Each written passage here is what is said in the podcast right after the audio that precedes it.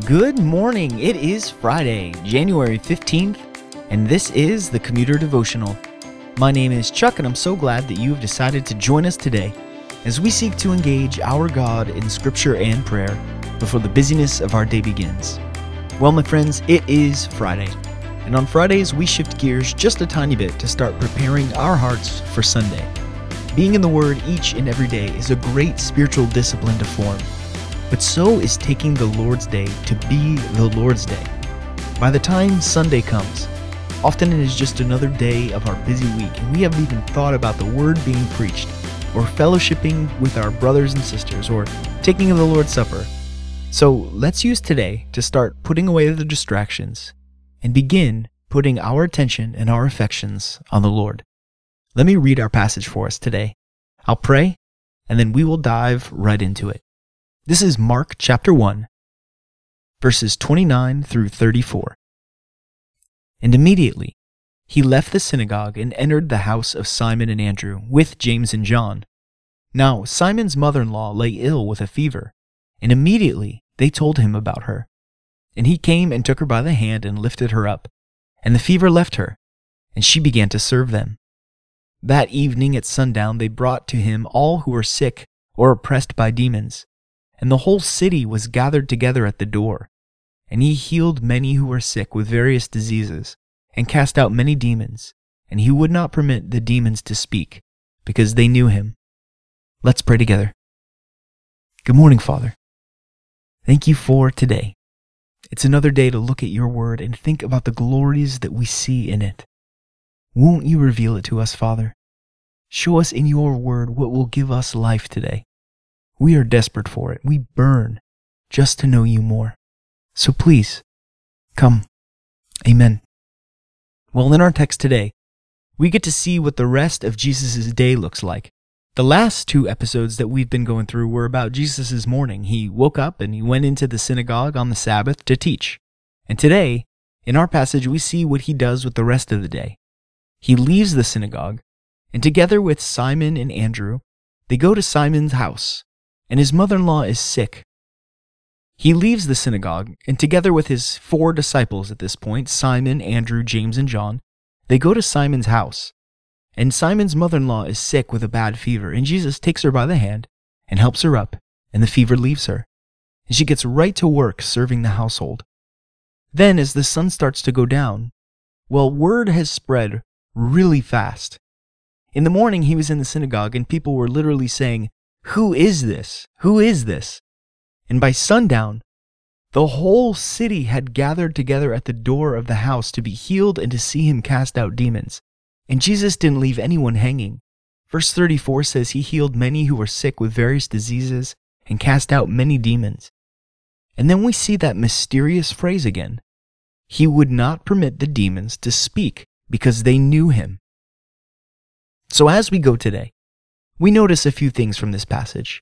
First, notice how our passage today and the passage we looked at over the last few days fit into Mark's larger argument. We observed that Mark has a different approach to telling his story than the rest of the gospel writers do. He is hyper focused on Jesus' ministry. His book starts right away with the ministry, not the genealogy like Matthew, not the birth story like Luke, and not the beginning of creation like John. He starts with Jesus' ministry, and our passage today is the first day, the first full day of Jesus' ministry. And by the end of it, he is surrounded by crowds. The second thing that we notice in our passage is that twice now, Jesus has commanded the demons not to speak because they know him. And the implication is that he didn't want anyone else to know him. And this mystery is going to keep bothering us for a while. It's day one of the ministry. The crowds have already gathered. In fact, the passage says the whole city gathered to see him. But Jesus doesn't want them to know who he is yet. Why?